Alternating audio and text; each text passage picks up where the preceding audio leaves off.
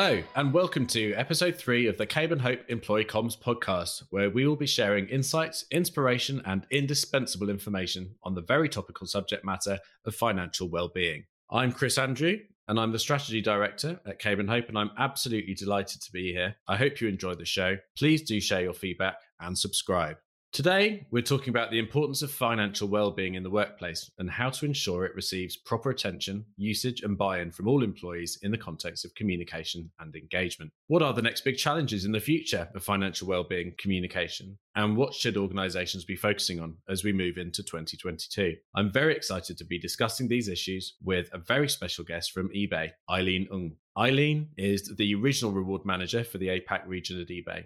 Eileen, a very warm welcome to the Caburn Hope Employee Comms podcast. Thanks so much, Chris. It's a pleasure to join you guys today. Let's kick off. I'd like to cover four key areas around financial well-being and how to ensure that it lands effectively within people's organization. And it would be great to start with talking about more generally the importance of financial well-being in the workplace. Now, in the UK, there's been some research recently by the Money and Mental Health Policy Institute that found over two-thirds of employees who are struggling financially report at least one sign of poor mental health that could affect their ability to function at work. These signs could include loss of sleep, poor concentration, reduced motivation, and more time away from work. And this isn't just a regional trend, it's happening everywhere. So I'm sure it is in the APAC region as well. I know that a US study recently showed that financial stress can cost companies $500 billion each year. So financial well-being is clearly an issue that needs to be taken seriously. I suppose a, key question for me and what I'd be really keen to get your thoughts on is to what extent do you think organizations should be responsible for providing support in this area? Now, I know that eBay places great importance on this, on well-being in general. And I know that you've been doing some work recently in this area. So how did you recognize the importance of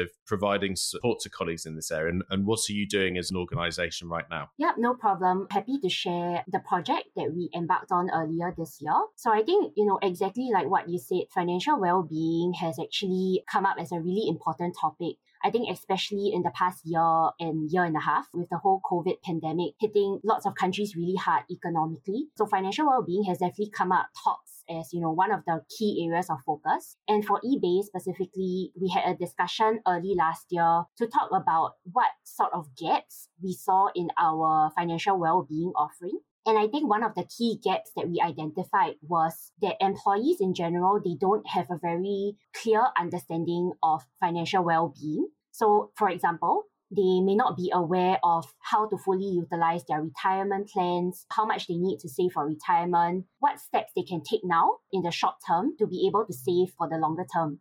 So we actually identified education and awareness as one of the key things that we wanted to focus on. And we had not done anything like that in eBay before. So that's why we worked with an external consultant to actually develop a financial well-being series of education sessions for employees in the APAC region. And really, the key objective that we wanted to cover was to ensure that our employees gain a keen sense of awareness of financial well-being, what it is, and also, you know, helping them understand how being financially well can actually impact other areas of their work. So, for example, leading to increased productivity, overall better mental and emotional health as well. Fantastic. Thank you very much. It sounds like a really exciting program. I'm pleased to see that there were some clear objectives. I think at the moment, with so many organizations, I know that financial well-being, there's a risk of it being a bit of a buzzword, ensuring that you really understand what colleagues need and what are they missing so that you've got that opportunity to be able to provide them with a service and a platform and with that support that they really need. Particularly when it comes to talking about finances internally i know that there can be a certain amount of stigma attached to talking about it and people not necessarily feeling particularly comfortable. Did you experience any challenges encouraging employees to buy into the program? How did you manage that definitely i think you know ensuring buy-in from employees was one of the biggest things that we needed to ensure was in place you know of course to ensure a successful launch of the program so how we did that was actually of course hold small focus group discussions with a couple of our local people teams really to find out from them what they have been hearing from employees on the ground with regards to our financial well-being initiatives some of the small pockets of information that we could get what are some of the interesting topics that employees want to know more about? And of course, at the same time, we ensured that while working with our consultant, we made use of the market data that they had. So from surveys that they had, for example, indicating what topics of interest employees have in the APAC region specifically. That's the first step by ensuring that the topics that we had identified were relevant to the employees. And of course, the second step was to make sure that the leadership was on board with our plans. So we really wanted to make sure that it was the leadership took whole control of the project as well, and they were advocates for the project. So in a way, they were able to cascade this with their leadership teams, and then those respective leadership teams would then speak to managers and managers to their subordinates, for example. So that's how we kind of work through buy-in from the top and then slowly cascading it down to the employee level to really ensure that, you know, employees are fully aware of what's going on, the benefit that they would get from attending these sessions and also, of course, driving engagement throughout the couple of months that these sessions were being run. That's fantastic. And it sounds like, from an engagement perspective, you've been doing things in exactly the way that we would hope, which obviously is, is not just going out with a program based on what you think people need, but actually listening to people, looking at the data, identifying the areas that you really need to focus on and then creating something bespoke and relevant for your people. Is there anything that you can share in terms of the results and the impact that it's had within the business? Yep, definitely. So in terms of the results, besides participation, of course, you know, we were hoping to get maximum participation. Apart from that, we also wanted to ensure that whoever had participated in the sessions, they actually had taken away key learnings from the education sessions. So what we did was actually host a series of what we would call virtual dialogue sessions at the end of the financial well-being series. And during these virtual dialogue sessions, we actually posed, you know, a series of questions to employees who had participated in a very conversational format. Everything was done online. And via these questions, we actually tried to find out what they found interesting about the sessions, whether they had practiced any of the key tips that they picked up from the sessions that they attended and you know what they were planning to do moving forward using the knowledge that they had gained from the sessions generally i would say that the response was quite positive in the sense that you know we saw about at least a third of the employees who had attended the sessions they actually mentioned that they had gone to look at their retirement savings, for example, after the education session. So it was actually a prompt for them to actually go and have a look at whether they were saving enough for retirement. And if not, to actually take some action. So probably speak to their own financial advisor, for example, and see what other measures they can take in the short term to build their retirement savings for the long term. So that was one. The other thing that we are planning to do also much closer to the year end, because it would have been about six months since the conclusion of the project, is to drop in an informal check in with the employees who have attended the sessions and find out from them are there any key tips that you learned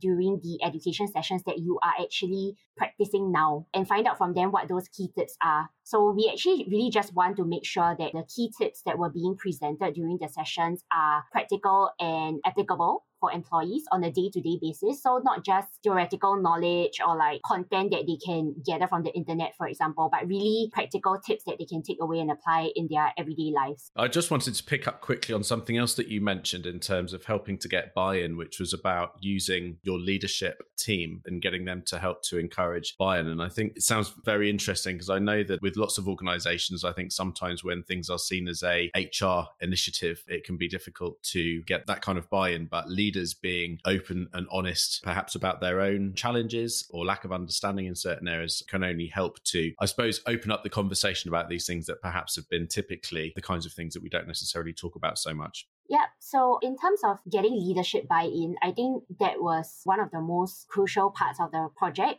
putting aside the fact that the business was going to be investing financially in getting this project kicked off, we also, you know, wanted to make sure that there was alignment from the leadership. So it came across very clearly to employees that financial well-being is an area of focus for eBay and that we want to invest in their financial well-being how we actually engaged in conversation with the leadership and how it was then played back to employees was that we are trying to be proactive in terms of our financial well-being initiatives. So not just a reactionary, so when there's a problem and then we react to it with certain benefits that we have, but more of ensuring that we are showing that we are being proactive. So that's one of the key things that we discussed with leadership. The other thing that we talked about was actually incorporating our current benefits as part of this whole financial well-being initiative. So of course, the education sessions were the project that we were trying to launch, but at the same time, we wanted to use the opportunity to make sure that we also marketed some of the other benefits that employees may not be aware of, or maybe they have not used it before, so they are not aware of it, and package this under our whole financial well-being pillar as part of the eBay benefits. So I think by packaging it and positioning it in this particular manner, it was easy to help the leadership see the importance of this project. And then the leaders were able to have conversations with their teams about the importance of attending these sessions and the importance of financial well-being. Fantastic. No, that makes absolute sense. And trying to connect these things together as much as possible is the best way to bring about meaningful and sustainable change. And it leads me on to how organizations can be making financial well-being part of their overall well-being and indeed really their people strategy. I know that more and more employers are starting to offer financial wellness programs in various forms, but it starts us wanting to think about, you know, what is financial well-being? What is financial wellness? And how do you make it relevant and meaningful within your organization? And I think well-being, and, and I've talked talked before about various different aspects around the employee experience, whether that is purpose or well-being or driving an inclusive culture. There's a danger sometimes with organizations looking at them as an initiative or just as a program. And it sounds like you're connecting things together and really focusing on the cultural aspect of what this means. You know, well-being can't be just a campaign or an initiative. To be done well, it ideally needs to become part of a company's DNA and something that really comes out very strongly from what you've been saying. And my experience of working with your colleagues at, at eBay is something that is, you know, lived and breathed in every conversation. At eBay, how does the financial well-being piece fit into your overall strategy? In terms of how financial well-being fits into the overall strategy, it's actually one of the four pillars, I would say, in terms of how we classify all our benefits at eBay. At eBay, we have financial well-being as one pillar, we have physical well-being as another. Another one that has come up very strongly is emotional well-being. And last but not least is support for families. So in a way, financial well-being is not just a standalone pillar or like standalone initiatives for eBay. We talked a lot about the importance of how being financially well actually can also lead to more positive outcomes. For example, if an employee is very secure in the area of financial well-being, has the knowledge that he or she needs to be able to plan his or her finances properly, that can also lead to a positive impact on the area of emotional well-being, for example, increased productivity at work, you know, which may in turn lead to a healthier workforce. So I think in general, we try our very best to ensure that these pillars interact with one another and they are not just standalone pillars that operate in silo. That's how we actually try to, you know, weave the whole financial well-being piece into the bigger eBay benefits philosophy and eBay pillars of benefits. Just an additional thought, because we've spoken a little bit about leaders. I've been going to a number of conferences and webinars recently about use of channels and the importance of line managers and how they are such an important channel, but also a challenge to get right because line managers are busy doing their job whilst also managing people. What's your experience or thoughts around the role of the line managers as part of this strategy and helping to encourage that wellness with their team? So definitely the role of a line manager is very, very important. I think in general at eBay, we make sure that in all the communications, for example, if employees have to raise questions and things like that, line manager is usually first point of contact. Of course, the HR team is always there to support as a function. We're always there to provide additional support if required. But because the line manager is usually the first point of contact for our employees at eBay, they definitely play a very strong role in terms of any of the initiatives that we have or that we try to launch in eBay, especially managers of larger teams, for example, it's very crucial that we get their buy-in and their support to ensure that they actually go ahead to encourage their employees to join these sessions, to take part in the initiatives that have been set out for them. Yeah, they definitely play a very, very strong role. But it's also the role of HR, you know, and for example, the benefits team to partner closely with line managers to ensure that they are equipped with the right level of information to be able to support their employees on a day-to-day basis. Do you have plans to be rolling this out more globally across eBay? And, and are you aware of any regional nuances or, or cultural differences that perhaps you, you need to be aware of when it comes to financial well-being? Yeah, that's a great question. So I think in general, you know, we definitely would like to look into rolling this out on a larger scale Of course, it will take time because involving all the other markets would mean, you know, lots of preparation work, ensuring that we have actually set a right level of the education and awareness that's required. Because exactly to your point, you know, when we take into consideration cultural nuances, there will be differing levels of financial literacy across the countries that we support. So in each of these countries, we will then need to adjust the content accordingly, the style of delivery, for example, and even the topics that we concentrate on in each of the markets, these might need to be slightly different. In terms of rolling out globally, we definitely are considering that option, but at the same time, we will need to make sure that we partner very closely with our regional and local counterparts to ensure that the content that is shared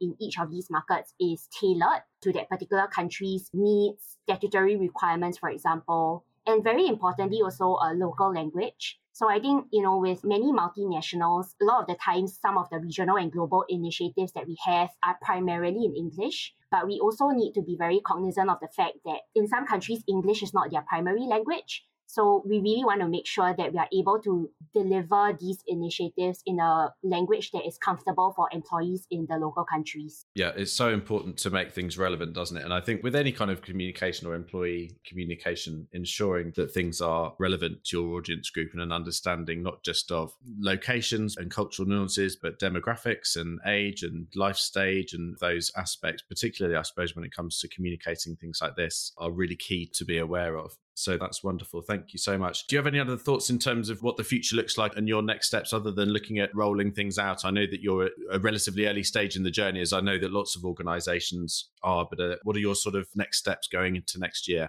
So I think one of the key next steps is really to regroup with our global colleagues to see how priorities for financial well-being are going to play out in 2022 and beyond, and then see, you know, how best we can roll out initiatives and partner closely with them to make sure that it's a global initiative, not just regional. Education and awareness will always remain a top priority because, you know, as you have mentioned rightly, we are just starting out. You know, now is the time that everyone is really starting to take notice of financial well-being. So education and awareness will always be one of the fundamental building blocks that we will continue to work on. I guess the next step, if we want to advance this to the next level in that sense, would also be looking at coming up with useful tools for employees to use. So, for example, retirement planning calculators, budgeting tools and things like that. So practical things that they can use on a day-to-day basis to help them in their financial well-being journey. Fantastic. That's wonderful. Well, it sounds like you're off to a very good start and have got a, a, strong journey and a strong platform to work on. Been trying to think about what people can take from this in terms of tips. What's really come out for me is first and foremost, you know, that this needs to be a business priority and be clear about what you want to achieve. It sounded like you had some very clear objectives, and I think it's absolutely key to ensure that you understand the the why and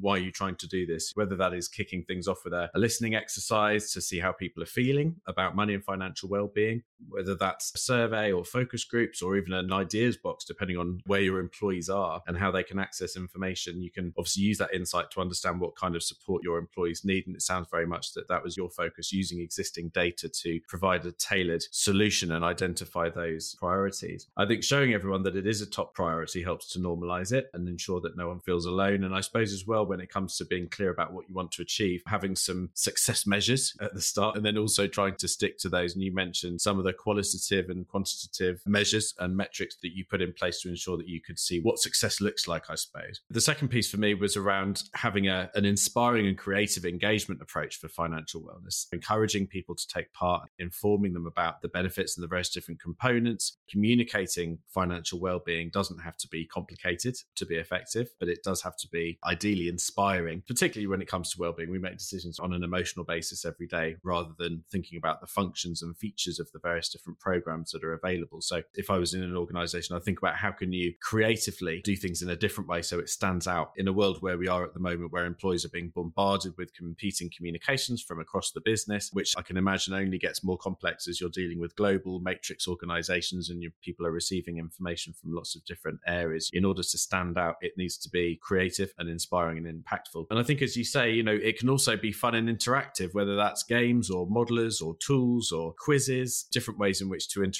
with people and help them to better understand what it is that you're trying to get across. The other bit that we mentioned a little bit was how important it is to ensure that your approach to this aligns with your culture or the culture that you're trying to create and your purpose and values, because it's such a key aspect and a fundamental aspect that drives all of those other aspects in terms of performance and general well-being and fulfillment to ensure that there's a consistent message across all of those things. You also said very eloquently around the importance of, of leading from the top and making sure that your leadership team understands what it means, I suppose, and also their role in driving a culture of well-being and financial well-being. I think as we saw most recently during the lockdowns during the pandemic, it's a very powerful statement for employees to hear company leaders sharing their own experiences and challenges and, and showing vulnerability, of course, without being condescending. And I can imagine that's probably a bit of a challenge when it comes to financial well-being because of the nature of it. But they can, I'm sure, position things in a way that show that financial questions and stress aren't things to be ashamed of necessarily and won't negatively impact people's career. There's an important role for them to play. The final piece that really came out for me was about how to make things relevant. And and Hope does a lot of work around working with organizations to help their people better understand their reward and their benefits and their career opportunities in a way that is relevant and meaningful for individuals. And I suppose when it comes to financial well-being, focusing on on life events rather than the money makes things easier to relate to and easier for you to compartmentalize whether someone is looking to buy a house or looking to start a family or is trying to deal with debts left over from education or looking to retire. Those various different key moments in people's lives is a good way to make things much easier to relate to. Certainly when we started talking about cultural nuances and geographies that with any kind of communication like this, one size doesn't fit all. It's a very personal thing. And I guess what's important to one person isn't necessarily the same as for someone else. And, and having open and honest forums can really help with that, whether that is leaders helping to communicate or perhaps peer to peer networks, obviously supported by the HR team. But I guess you also need to be aware that perhaps not everyone will feel comfortable speaking openly about these kinds of matters in, in that environment. It's important to be mindful of, of other people's feelings. That was the key areas that came out for me. Any final thoughts on any of that? I think you summarized those points really well. As a parting note, I think financial well being is definitely something that's only just gaining traction. So there's definitely going to be lots of trends that we can see in the upcoming months definitely will be keeping a lookout for what else we can do to really better the financial well-being of our employees and how to support them. Fantastic. So that brings us to the end of episode three of the Caburn Hope Employee Comms podcast. A huge, huge thanks to my special guest, Eileen Ng. Thanks so much, Chris, for having me on this podcast, and it was a pleasure. Likewise, it's been an absolute pleasure. Also, huge thanks to everyone who's been listening in. I really do hope you've enjoyed the show. Please give us your feedback, share any communications issues or challenges you'd like us to explore in the future, and please do subscribe. Our next episode features Alicia McCollum, who's the Global Diversity, Inclusion and Wellbeing Manager at Aviva, a big FTSE 100 tech company. And we'll be talking hybrid working, including digital behaviors to watch out for, and re energizing Generation Z. Until then, stay well and goodbye.